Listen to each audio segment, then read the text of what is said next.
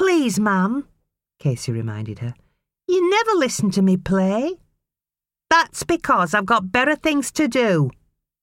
Angrily slicing a fleshy chunk from the fish belly, she stabbed it with her fork and rammed it into her mouth. You are getting above yourself, my boy.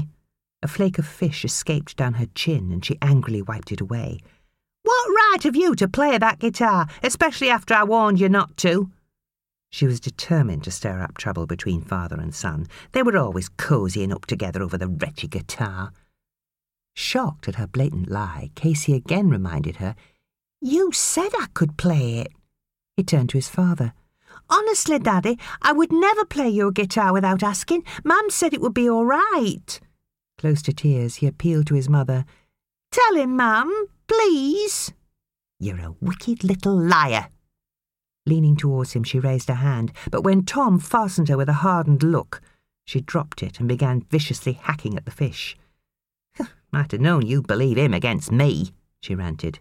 I'm telling you, I never said he could play it. I told him he could clean it, and that was all.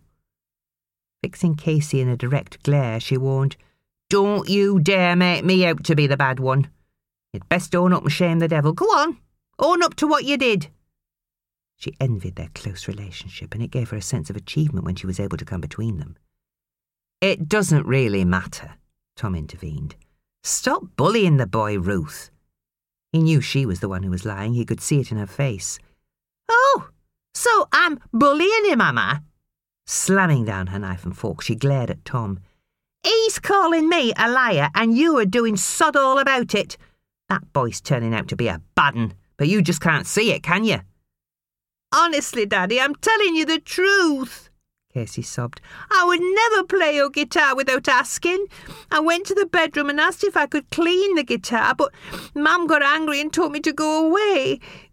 Something else came into his mind. She didn't want me outside her bedroom door. She said I could sell your guitar to old Fogarty. He paused, remembering. She told me to go away, that she was busy. He began to falter. I heard something else.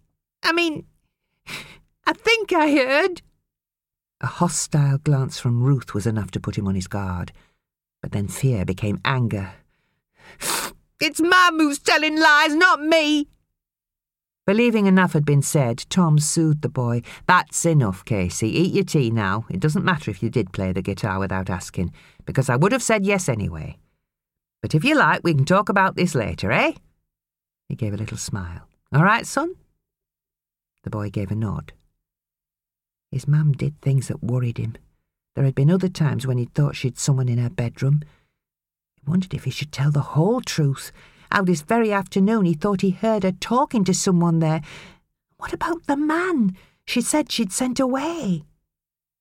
Casey suspected she had not sent the man away at all yet he fretted about telling because he didn't want to cause another argument.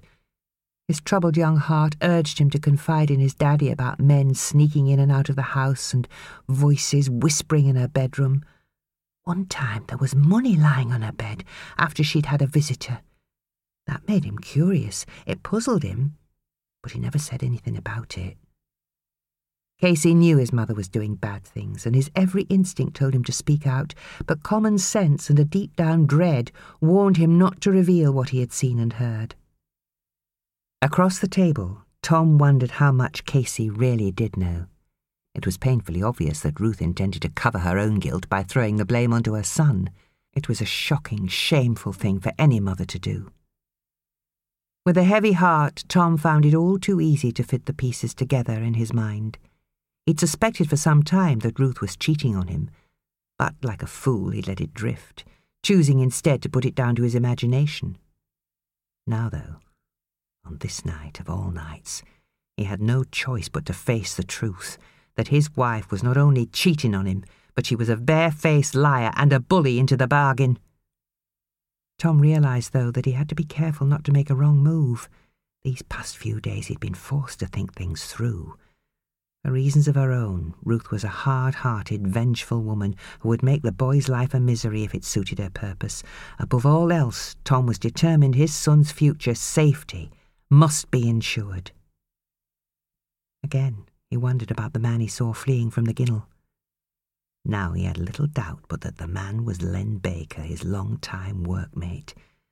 Angry and disgusted, he imagined Len and Ruth together and his stomach churned. He felt ashamed and dirty. He wanted to shake her, to make her tell him the truth. But with Casey already distressed, he kept his silence. Later, though, he meant to root out the truth and deal with the consequences. Having decided on the road he must take, he felt stronger and calmer. The meal continued in an uncomfortable atmosphere. Having wolfed down her food, Ruth angrily pushed her chair back.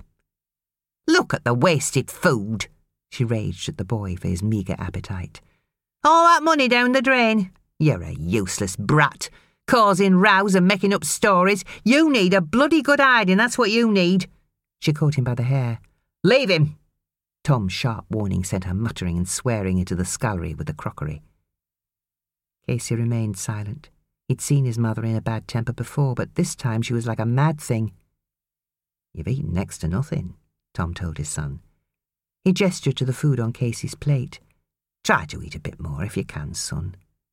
And don't worry. Whatever's going on here, your mam and I will deal with it. Standing up, he too pushed his chair back. Where are you going, Daddy? Casey was anxious. I'll only be a minute. When I get back, I want to see less on your plate than there is now, okay? You're not going away, are you? You won't leave me, will you? Casey glanced nervously towards the scullery. What if Mum came back to beat him and Daddy wasn't there to stop her? Tom tried to reassure the boy. Do as I ask, will you, son? Try and eat up your food, and I'll be back soon enough. He turned away to leave the room and went slowly upstairs.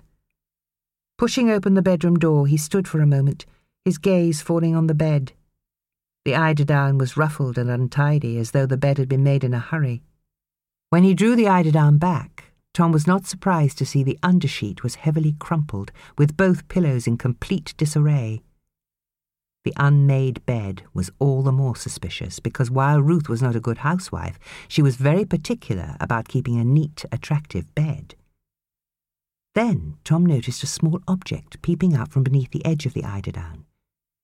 Curious, he stooped down, and taking hold of a small black leather strap, he withdrew a set of keys, one a brass door key, the other smaller and silver. Turning the keys over in the palm of his hand, he realized he'd seen them before. It took him a moment or two to remember. Yes, of course. It had been just a few days ago. Tom thought back. He and his fellow workers were on their tea break and he'd seen these very keys lying on top of a packing case. He'd actually moved the keys aside so he could sit down. He recalled then how Len had come back looking for them. There was no mistaking them. These were definitely Len's keys. It was him, all right. It was Len. In his mind's eye, Tom could see Len running from the ginnel, and his heart sank.